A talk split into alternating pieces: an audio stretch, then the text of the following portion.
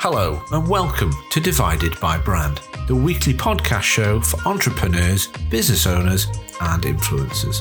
If you want to learn more about branding, hear from industry experts, and first hand accounts about ways that you might find yourself divided by your own business's brand, then this is the show for you.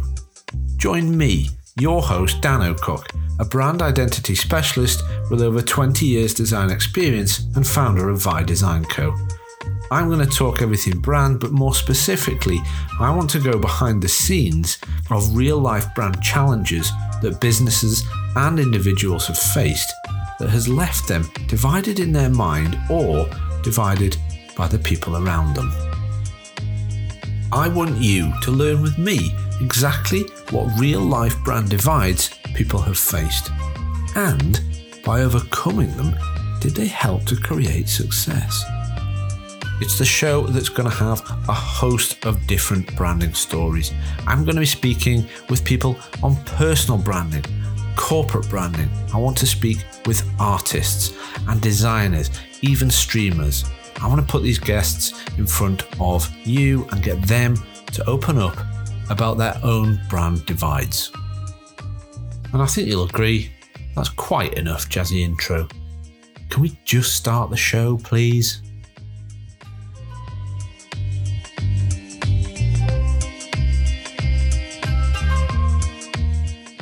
Welcome to another episode of Divided by Brand. My name's Dan Ocock, and here's what's coming up on this show. I put another guest under the Divided by Brand spotlight. And in this episode, my guest is a fantastic marketing consultant called Laura Smith. Now, Laura specializes in copywriting and branding. Laura's the director of Ella Street Communications, which is an independent agency providing female led small businesses with the skills and knowledge they need to build their brands. Laura is superb at what she does, and so much so that she's been featured on Blogosphere magazine, The Sunday Times, and BBC Radio 4. Laura says she's constantly motivated and inspired by her four year old daughter. And the best thing about what Laura and Ella Street Communications do is that they donate a percentage of all profits to earth protecting charities. And this is to ensure a safer world for tomorrow's generation. Laura says her mission is to encourage women to follow their passion and create a lifestyle that works for them. I'm going to be talking to Laura about her own brand journey and how she's arrived to where she is now with her business. I'm also going to be asking her who she's chosen as her boldest brand of this episode, and I'll be asking her what her biggest brand dividing moment has been to date.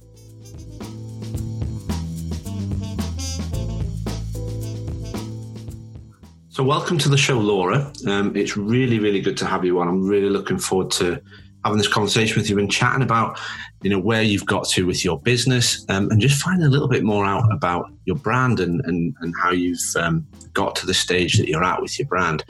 If we start things off with, you know, what you've been up to over the last few weeks, I always find that's a good place to start. And um, you know, tell me what you've been up to. Yeah, so over the last few weeks, I've been working on some really great stuff. I've um, restarted a few projects which were delayed when the uh, coronavirus lockdown hit. So few people went on pause, but that's all sort of kicked up, off again now. Good. And back to my usual levels of busyness, which is really nice.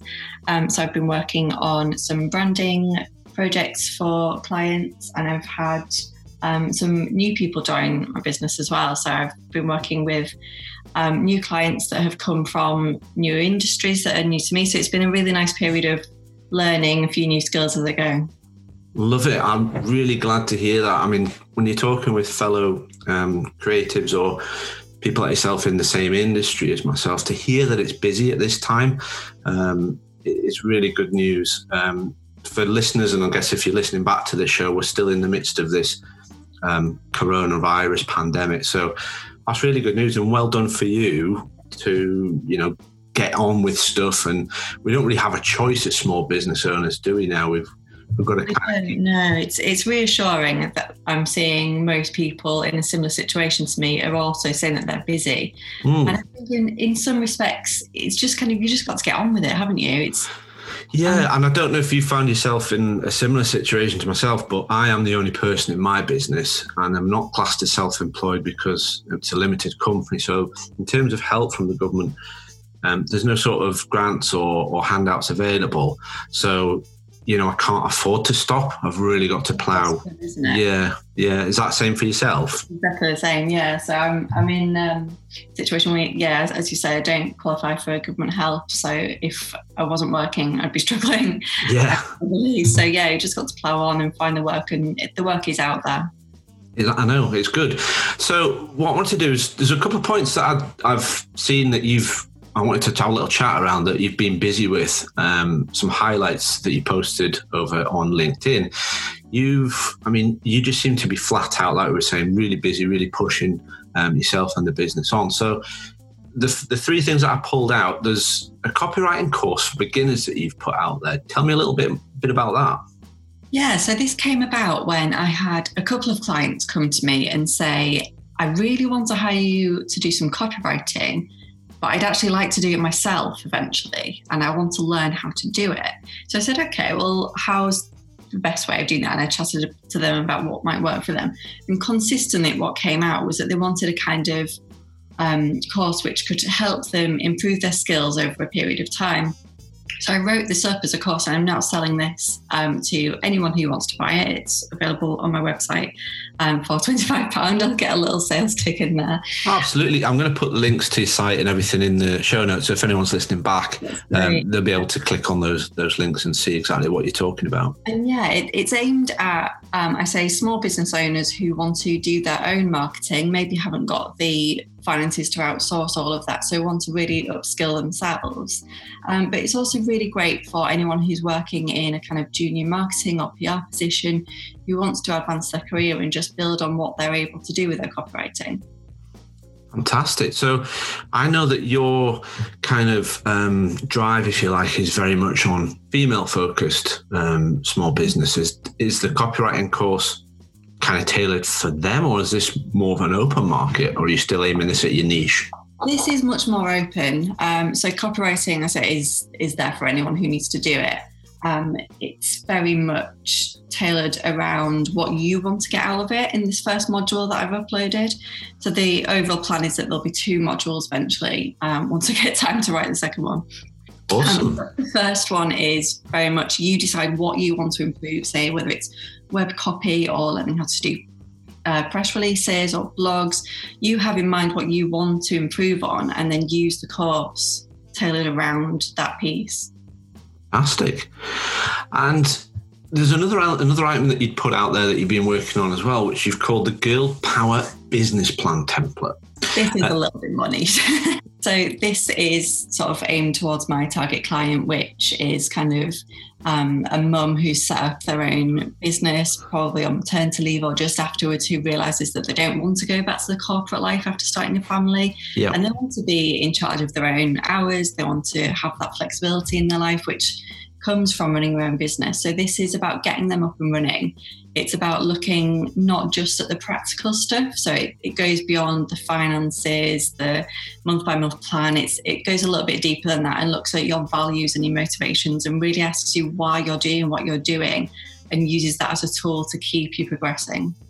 Awesome. So, how can listeners get access to that? Is that something they can download, or do they have to visit your website and kind of subscribe? How can they get yeah, access? to my website. It's ellistreetcommunications.com, and in there you'll see a page called Courses and Resources, and everything is in there. Brilliant. Now, you've also joined a mastermind, I believe. Who was that with? That is with a few um, like minded women that are also sole traders. Um, they're from all over the place, though. There, there's a few from um, Yorkshire, there's some from the Midlands, and then there's a couple of people from America as well, um, which I don't know how they're com- taking part, to be honest, because it's like 5 a.m. when for them when we do it. But De- dedication. It is. It's a dedication. I, can't bring myself to get up that early, but um, we meet once a week online and talk about our goals, and we set each other tasks to complete for the next week.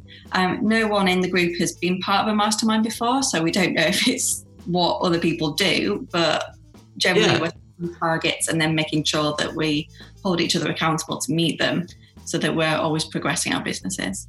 Yeah, I've not joined a specific mastermind. I've worked with um, a coach myself, and that structure is, you know, that is what you'd expect to have um, accountability partners and then work towards goals. That's something that you know you do find in this kind of in that kind of structure. So, I, having been and worked through stuff like that before, it's so um, it's enlightening, but it's a real.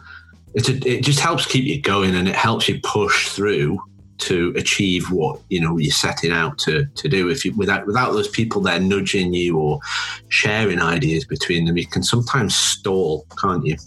That's the thing. I think when you're working on your own, it's easy to make yourself believe that some tasks are going to be longer or more difficult than they actually are. So one of the things that I set out to achieve in the mastermind was getting this girl power business plan template ready. And if I'd have been doing that on my own, I I won't lie, I would have taken months over it. I'd have put it off and off thinking it was going to be this huge task. But because I'd set this out as a task that I wanted to complete and I told them about it, I was like, right, I've got to get it done. And I just did it and it wasn't that difficult. It yeah. far less time than I was imagining that it would. Yeah, no, that's good, and really good to hear that you've, um, you know, you found a, a, group that you can develop yourself and and, and share ideas and, and bounce things off one another. Let's just um, picking up on that point there when you work when you said that you're doing this when you you come up against challenges on your own. Um, let's sort of now focus on your business and how you've arrived to where you are, where you find yourself um, at the present time. So, the question that I'm asking my guests is really how have you become the person that you are? What give me a little bit of background as to your journey that's led up to to this point. I mean, you don't have to you know dive into the, an entire life story, but I'm quite intrigued to see what's made you arrive at this point. So I think the person that I am is an incredibly recent change, to be honest. The um, the last year or so has given me a chance to really consider what I value, both in life and business. And I'm lucky enough that I'm at a stage now where I know what I value and I can implement those things into my life. Um, but it's probably only a couple of years ago that I really stopped following the formula for life. Um, so before that, I'd more or less done everything by the book. I'd gone to uni, gone traveling, did some graduate work, moved to London, settled down to have a family. And they're all things that I'm glad I've done. And, you know, I, I wouldn't have been reached the place that I am now without them. But I don't think I've ever felt authentically me until this year. Maybe it's just getting older. Um, but there's so much to worry about when you're in your 20s, especially about who you should be and what kind of person you are. And I remember my 30th birthday really clearly as being this huge weight lifting and just feeling kind of content in myself. And the last couple of years have just built on that and built on the importance of feeling good about who I am and how I live my life. And my business is so um, central to that that it's just automatically come out and made my business a lot stronger as well. I love hearing this because I'm resonating with everything that you've said. And um, I haven't asked your age because it's not polite to ask a lady that. That's what I was brought up to say. Um, but I'm 41 and 42 this year, and I have very much become the most comfortable in my own skin that I've possibly been for my entire life, having adhered to like the regime or that nine to five um, working, if you like. And I did something similar. I worked with a business coach to identify my core values. I used the Ikigai process, uh, which I've talked about in another episode, to to identify my my values, but build my business around that. And it sounds like you've done something like that yourself, right? Yeah, I think so. I think I've, I've worked on um, my business with a business coach this year, but what came out of that wasn't just reflecting on my business. It reflected on who I am as a person and how I need to bring that across yeah. through my brand personality. And that's what's really got me to a place of being really comfortable with saying, this is who I am, this is what I do, and this is who I work with. Yeah. And I don't think that would have happened a year or so ago. So that what you mentioned there about brand personality, did you have a brand personality before, did you have a business? Have you always had something that you've either had as a side hustle or, you know, was there anything that you kind of were imagining in your head as your brand personality, or is that just something that's come to the to the forefront in the last sort of 12 to 24 months? I think everyone who runs a business probably does have a brand personality. It's just whether they're aware of it or not. I think whatever messages you're putting out to your audience is creating a personality around you. It's just how much control you have over how people interpret that. So I'm, i feel very much on top of that now, and I feel very confident in what I'm saying is authentic. And when people come to work with me, they don't suddenly find a totally different personality behind the screen. It's um, it's just about getting that across and realizing that even if you don't really think about those things, people will interpret you in some way, regardless. So you've really got to think about how you want that to be and be the one in charge of putting that out there. Absolutely.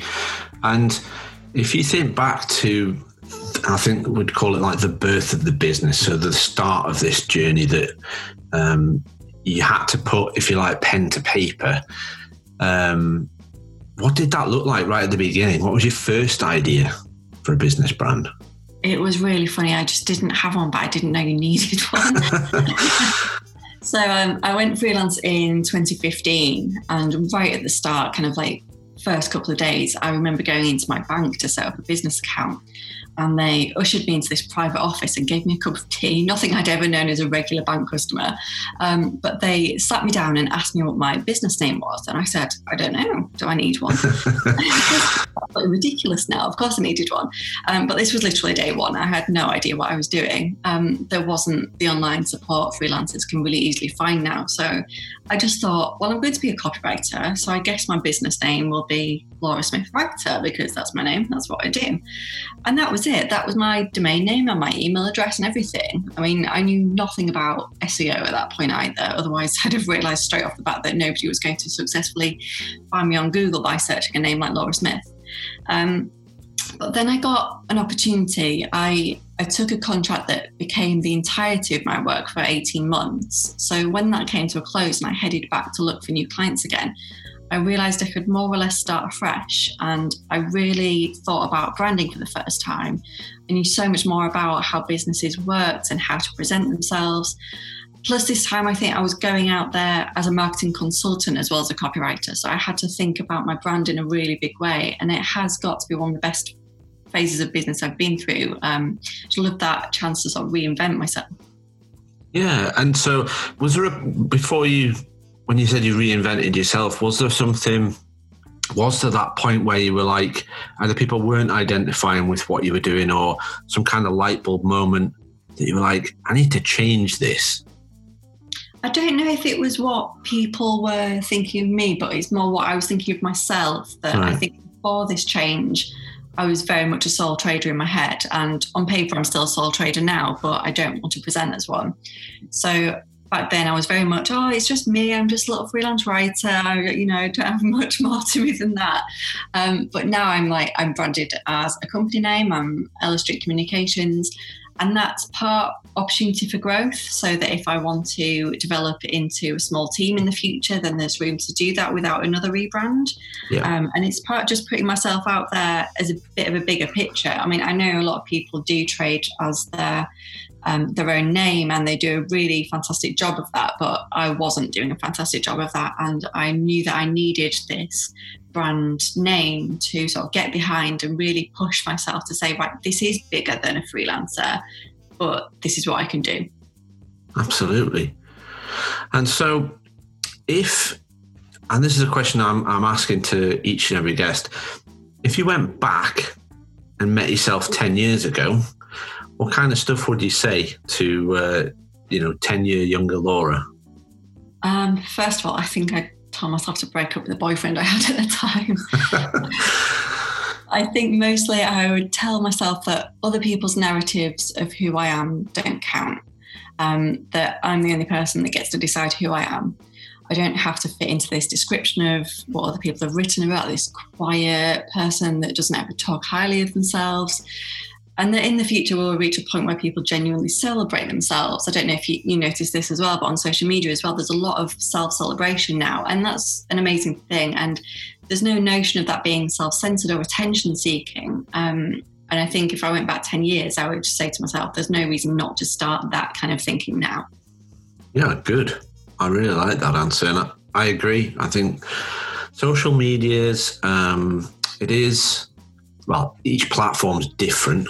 Um, and you've got to think differently to if you're approaching social media as an individual or you're approaching social media as a business are two different completely different ball games but the trouble that i have and this is because my brand is very much at the minute about myself but the kind of company brand sits above me um, is how i engage my audience.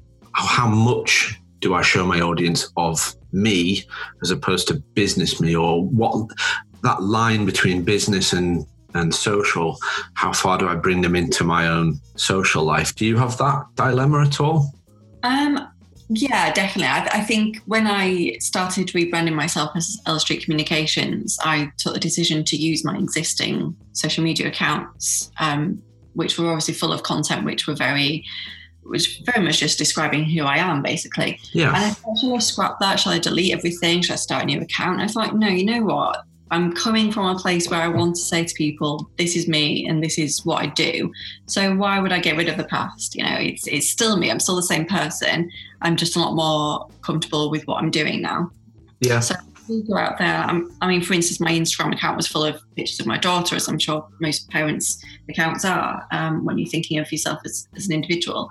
And I thought, should, does that look unprofessional? Should should I delete all of that? But then when I think about what my branding, my values were, it's all about success as a parent and using your children as motivation to succeed. And that hasn't changed in the slightest. So I still post the occasional photo of my daughter and say, look at this thing that's motivating me to go and um, take the world by storm and achieve all the things that I want to go out and do this year. Yeah, I'm the same. Exactly the same process for me. So, you know, I pick and choose. It's not something every day that's that's kid focused by any means. But one of my values is um, to be able to choose when and how I engage with my family. So if this afternoon, I mean, I think I've got another interview planned, but after that, I'm just going to down tools and spend time with the family. So that's a big part of my value, being able to work um, for myself. So yeah, I include that in you know in my. I guess it is in my brand because it's out there in the public eye. Like we've just been saying, it's um, the impression that. Um, and the audience or the customers have, but also that reputation so brand for me is that reputation that precedes you and that you're always you know you need to work on that and develop it and make sure it's consistent. Yeah. Uh, um, let me ask you. I wanted to. One of the things that really intrigued me about when we had our kind of little pre-call um, before the interview was that you've done all this yourself, and when I say all this, I mean established the business and got it to the point that it's at. You've tackled the brand, the launching of the brand, the developing of the brand yourself, right? Everything is done. Yeah. yeah. How hard has that been? I mean, I'm trying to think of what you would say to listeners out there that might might have picked up on your background and be listening there going, what Laura's done is amazing. What's what's that journey been like? What kind of stuff have you come up against? I think if I'm thinking about how I've branded and what I've come up against, it's more about being comfortable with who you are and what you, what you want to put out to the world. So if there's someone who's trying to set up a business for the first time now and they're thinking, right, I've got to get all my branding in place, I've got to know who I am and what my messages are, I would say just just hold back a little bit because those things don't come on day one. You've got to work a bit first and find out who you are as part of that phase and journey as, as of working for yourself and those values only come once you've got the experience of what that looks like um, so I think if I'd sat down five years ago and tried to come up with Ella Street Communications, I'm, I might have come up with some of the same ideas, but I don't think they would have felt as authentic. I think I needed to go through that process of working under my own name first and then realizing that that wasn't quite right to be able to move on to other things. I mean, I think most businesses in the world have gone through a rebrand at some point. So it, it's all about trying something and then using that to shape the next version of what you do. Absolutely. And at any point, did you consider not fast tracking, but working with somebody who's like a brand strategist who would help you to um, discover things like your brand values or your brand mission statement? Did that cross your mind at all? That didn't cross my mind just because that's something that I offer myself. And I, I figured if I, if I can offer that to clients, then I should be able to do that for myself. But, you know, decorate or play that their own houses are the worst painted. I was about to say, don't you find working on your own stuff an absolute nightmare? Yeah, it's just you don't make the time for it. I think uh, you know if, if you've got the option of client work coming in, you you want to prioritize them because they're the ones that are going to go away with an opinion of you. And you kind of tell yourself that you can do your own stuff anytime. But at some point, you need to sit down and go, right, other people are looking at this. They're making judgments based on what's already out there, and it's not quite right. And I need to change that.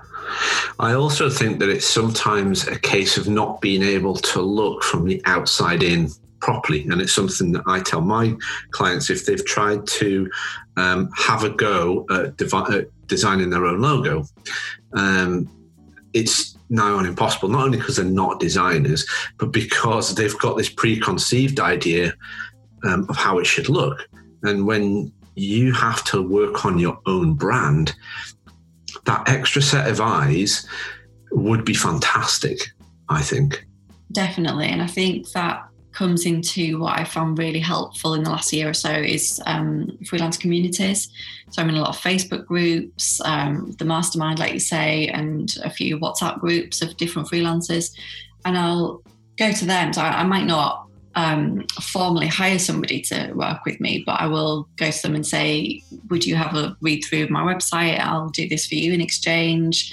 Um, would you give me some feedback on X, Y, and Z?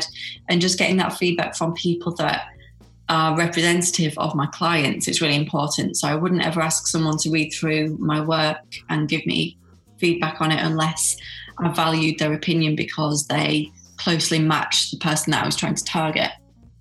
Yeah. I think um, the problem or the issues that a lot of um, startups face is there's an overwhelming amount of information out there and nobody's really clear on what you need. There isn't a definition of what you need in order to launch a business, right? No, absolutely. It's different for everybody. Um, and so often people do sit there scratching their heads thinking, what, what do I need to start with? Mm. What would you say to someone who said, I've got an idea for a business. Um, what do I need to get it off the ground in terms I mean, of a I think whatever your business is, whatever industry you're working in, the same rules apply that the one thing you need for your business is contacts. You need to be able to tell other people what you're doing. And that's all day one of business is, I think, for most people. It's not about having all of your messages lined up and your branding in place. It's about telling people that you've decided to do this thing and that you're going to go out there and do it. I think my first day of business, I literally sat down and made a big list of everyone that I thought might be helpful and everyone that I wanted to know what I was doing. And I just emailed them or picked up the phone and said, Can I have five minutes of your time to talk about this? And worked on that about, went from there to um, saying, Can I pop into your office? And then I would just move the conversation further every time until, until that turned into paying clients. And the branding stuff came a little bit later. I didn't have an up and running website at that time. Um, I just, I just sort of hit the ground running and then worried about the rest of it later. I agree. And contacts and com- uh, communicating and being able to start conversations. Um, if you if you can't explain what you what you do, um, you know, over the phone or even in an email, just to start that conversation, then really that's the baseline, isn't it? Being able to express what you do to yeah. to your audience.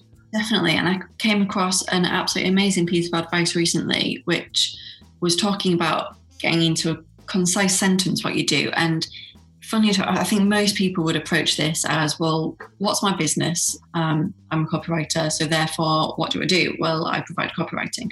And what I need to do is spin that around to ask myself who I'm targeting and what problem I'm solving. So now I might not go out there and say, I'm a copywriter. I might go out there and say, I increase your web traffic with um, clear messages. So So I spin it around to see from the client's perspective what they need. They might not think that they need a copywriter, but they might need to increase their customer base or brand awareness. And copywriting comes into that. So I sort of turn it on its head in a way that the clients understand. Excellent. Let me ask you a kind of I'm, I'm, intrigued to know what's next for you and what's next for Ella Street Communications. Um, where are you? Have you got a plan for the brand? Have you got a business plan that's mapped out for, say, the next five years? What's your vision? Um, I've got a vague plan. well, that's better than no plan. what I would say is I, I don't tend to write plans and goals, I'll, I'll write them as um, markers to be able to look back and see if what I did matched up with what I thought I was going to do, just because I find it interesting to see which routes I went down, really. Yeah. Um, so I've got a plan to expand. Um, I'd like to grow into a small team in the next five years. I would like to um, develop the industries that I work for. So I, I, do a little bit for the travel industry at the moment, and I'd quite like to take that a bit further and look at clients in different countries and see where if I can take this on a, a bigger scale to um, move around, see see who I can work for. But I think mostly the the big thing for me is that I'm really clear now, and it's quite recent on on who my client is, and that client is. Um, mums or women that want to go out on their own and find their own feet and find their own success and build on that on their own and I want to work with them. And that hasn't been clear cut before. I think I've always maybe been a little bit afraid of turning myself away from some aspects of work if I get too focused on a niche. Yeah. Whereas now I, I, absolutely love that niche. I, it's all I want to do. So I really want to focus on that and go out and tell the world that that's what I'm doing and build up to see who I can work with that really makes me feel like I'm doing an amazing job of that. And to say you haven't got a plan, that was a pretty good answer. so you've you're gonna. I haven't really got a plan, but I am going to try and grow the, the team, and I'm going to try and expand and do. I think you've you've got something in your mind there, certainly. Um, on the on that element of growing and having other people as part of your business and essentially part of your brand how important will it be and how do you think you'll actually choose those people? You know is, is that going to be are they going to have to have um, have similar values be in similar positions? I've even thought about that? Yeah I, I don't think it will be kind of a normal recruitment process. I think it will be more of a, a relationship building phase where maybe I've already met the people that will be part of Ella Street Communications in the future. Um, there's a few people that I work with occasionally, so I'll, I'll, team up with a graphic designer or an illustrator or someone who provides a complimentary service. Um, and I think bringing in those people in a more formal way in the, fu- in the future could be a thing. Um, so it's, it's, not necessarily about going out and finding people that fit a role that I already know I need filling. It's more about meeting the people first and seeing where they could fit in. Right. That's interesting. And I hear that, I do hear that approach um, fairly regularly that the, not that the days of a kind of traditional agency are limited, but there's not, there isn't many people that find a, a big team works well you know, there are big agencies out there, but the the one man band who expands or contracts depending on the size of a project seems to be a very popular business model right now. Yeah, definitely. And I, think a, lot of that comes from um, just knowing how I work well as well. I've, I've, I've worked in agencies before, I've done things as part of big teams, and where I feel comfortable is when I'm working mostly on my own. So when um, if you've worked with me in the past, you know that I probably come across as quite antisocial in office because I like to just get my head down and get on with it. Um, so I think just playing on that strength and not trying to change that too much. So if I, I did have a team, it would still be very much a team of individuals in that sense um, of people who know their own strengths and really want to get on with what they want to do but coming together to form a team to work on things when it's appropriate and when they know that their strengths really work well together.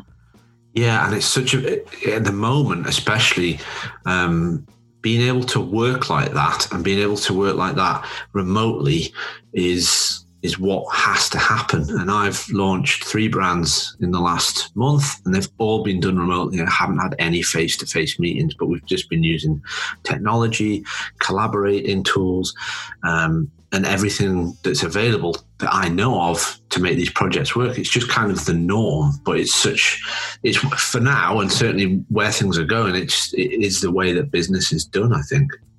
Yeah, and it's something that I've always kind of encouraged businesses to use as well. I mean, the fact is that, you know, when you cut out going to an office, you do cut out the social side, and that's a negative thing for a lot of people. And you do need that, but there's a way of getting that in which doesn't trip up your workload or your, you know, your train of thought. And I think I, I much prefer the sort of remote working aspect anyway, but I, I love the sort of, um, right, we'll jump on a Zoom call from 10 till 11 and sit and have a cup of tea and chat about how the rest of the day is going to go. But then after that, we'll, you know, we'll be there on our own to really get down to the work and think about what we need to do. And, you know, people are always there. We know we've got endless ways of communicating with other people now. So that if we, if we get stuck or we just need a five minute chat to break up the day or we need to ask someone's opinion on an idea we've had, that doesn't go away from working remotely. Everyone is still there. And I think we, that's what some businesses need to remember. Absolutely. Couldn't agree more. Let me bring sort of round things up um, as we kind of draw to the end of the interview. There's a question that I haven't asked yet, which, from what we've discussed um, up to this point, I'm quite keen to find out what you would class as your biggest brand dividing moment. So, when did everything change for you? I think I know the answer, but I just kind of want to get your words on that one. That was after a period of living in London when I had decided to move back to Yorkshire. Um, for family reasons, my my daughter was reaching an age where we were starting to have to think about primary school applications, and it was a bit of a big moment of right, where do we want to commit to living? And ultimately Yorkshire won, as it always does. um, and so that gave me the opportunity to rebrand. You know, there was a bit of room to breathe in that move and think about, you know, do I want to take that opportunity to rebrand? And it was an absolute definite yes for that. It was, I don't want to come back and do the same thing that I've been doing. It was, I wanted to come out there and come out stronger and better than ever. So, yeah, when we came back from London, there was definitely a timely opportunity to sit down and think about how I wanted that to appear. And I didn't want it to look like a failure or giving up on a certain aspect of business. It was just about getting myself into the right space to work in a way that was going to be successful for me. So, even though this was very much about branding and very much about how I present myself, it was also about getting myself physically in many ways in the place that I knew I needed to be in order to succeed. Perfect. So, yeah, I mean, that does sound often people with a brand, whether it's a rebrand or whatever, there's those key life changing events, um, whether it is a move or even if, if it's business related, perhaps the business has been bought out, um, had external investment. There's always a key moment, isn't there, where you can kind of say to yourself or identify, this is the right time to change. Yeah, absolutely. And funnily enough, that's where the vast majority of my clients fit in because they come to me at that point in their lives as well, where they've decided to go down a different avenue or start something new which they haven't had chance to do in their lives before so it was kind of a good example to say to my clients look i've done this for myself and now i can do it for you as well yeah. um, and work on that whole branding and copywriting structure in my own business as an example of what I could do for the people. Fantastic. Well, look, I've really enjoyed hearing about that um, that brand dividing moment and the challenges that you've faced. Um, if anyone listening back and wants to check out Laura's profile, um, the company, Ella Street Communications, I'm going to be putting links um, in the show notes so that you can go and see what she does and who she works with and a little bit more about her story.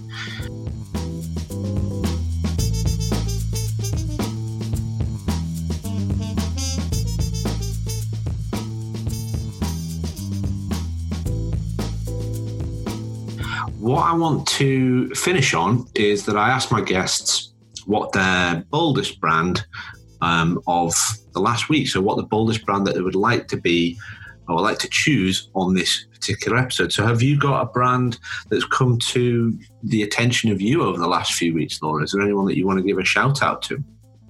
Yeah, absolutely. I mean, for me, it's really, really hard to pick one, to be honest. I might have to cheat on this answer. Um, but for me, one of the most impressive and important things over the last few years is this community of mostly women who have used every ounce of energy they have to push the agenda of flexible working. Um, now, obviously, we're in lockdown in the UK. The, the country has been pushed into trying it. Um, and I love that even the most dubious employers have come around to realise that if people like their jobs and they feel valued, they will do a good job. And that means that they can be trusted to work from home. And that's something that has left so many women out of careers for so long because rigid working just didn't fit with family life. Yeah. Um, but there's a small team that created a recruitment company called That Works for Me. And it provides opportunities for people looking for work to find proper career roles that fit their lives. And it's just brilliant. Um, but in the same breath, there are companies called Pregnant Then Screwed um, that have been helping women in careers too, and individuals like Anna Whitehouse, who has used her social voice for really good causes as well. But if I can um, divert a little bit, I think I'm going to have to mention Fearne Cotton here randomly as well. Oh, right. Okay. Interesting. so, most people think of brands as being whole companies full of people, as we've touched on, but brands are very much individuals too. And I just read um, Quiet, one of Fearne Cotton's books. And in this, she talked about her decision to leave Radio 1. And I rather pessimistically assumed that this was the BBC's decision when this happened, maybe around her getting a bit older and not fitting the audience anymore. But she explained in her book that it was her idea and one that terrified her. And she just had this urge to rebrand herself totally, but she still left the BBC before she knew what the new version of herself looked like. And she just worked it out along the way. Right. And okay. Aside from the fact that she's obviously very privileged and able to do that much easier than a lot of people can, I still think it's worth admiring when someone leaves a safe career to rebrand and say, that's not who I am anymore, but I'm working it out. And I really like that a lot of the, the, the decisions that she's taken um, are kind of on that journey and she's taking her audience base with her. And I'm really keen to see what she does in the future as well. What an awesome brand. And yeah, you're right. It, it, it's a personal brand. Um, someone like like Fearne has worked on that. Um, and I'm intrigued because my my wife it, it's appeared on my radar through my wife, and that brand of Fearne obviously resonates with with, with the audience that like yourself, and um, I'm I, I, love hearing, and I'm I would be tempted to pick up the book and read it myself because that as a journey would intrigue me to find out the the challenges that she faced. And you're right in that if you've got if she's had that privilege to perhaps not feel. Um, you know, she, she's got a mortgage to pay, and she's not like she's leaving a, a, a minimum wage job in order to set something up. Mm-hmm. Um, but she still had challenges and barriers to push through um, in order to reinvent and um, position. I think is probably the best word. Position herself as as the brand that she wanted to be. Yeah, she's done that really publicly as well. Been really open about coming out and saying, "I don't know what I'm doing yet, but this is my journey." Whereas a lot of other people in the public eye would disappear for a couple of years, then come back when they've figured it out. And I think it's it's more sort of telling of the times that we live in that people are doing that more publicly now. So I think we've probably got about five boldish brands this, on this particular episode. Um, just give me the name of Fearne's book again. I didn't quite catch that. Her book was called Quiet. That was it, Quiet. I'm going to post a link um, to the brands that Laura's just mentioned. So if any of um, any of them have resonated or you want to find out a bit more about how well they're doing with their brand, go and check them out. So all I'm going to do is really just say, you know, thank you very much for coming on the show, Laura. I've really enjoyed hearing your stories and the challenges that you've faced yourself personally and as a business up to this point. Um, I think that you've really um, took a key moment in time with your move to reinvent yourself. You've explored exactly what you wanted to in your own values and then set yourself up for I think that I, I go through the process of Ikigai. So you now have your own beliefs and you've built this business off the back of those beliefs and those values. And I think, you know, any listener out there listening to this episode is going to agree that you, you seem and you sound entirely focused on that. So well done. Thank you very much.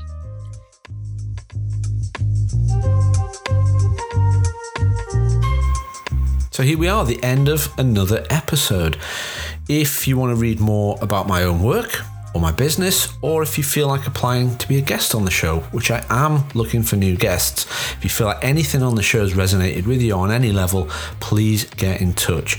You can do all of this via my website, which is danielocock.com. You'll be able to listen to more episodes on there. You can see some of my designs, some of my illustration work as well. You'll also find all my social media channels. So I'm on Facebook, I'm on Twitter, and there is some stuff on Instagram. You'll be able to engage with me directly on there. The podcast itself is available to download via most of the major platforms out there, so thinking Spotify, iTunes, things like that. If you like the show, then please don't forget to hit share, and it would be great to read a review or two from yourselves um, just to tell me what you think about the show. I will read some of those out at the end of each episode, and I'd like to give some special mentions and thanks to anyone who does take the time to write one. And on that note, I just want to say thank you for listening to this episode. And remember, if you're not proud of your brand, how do you expect anyone else to be?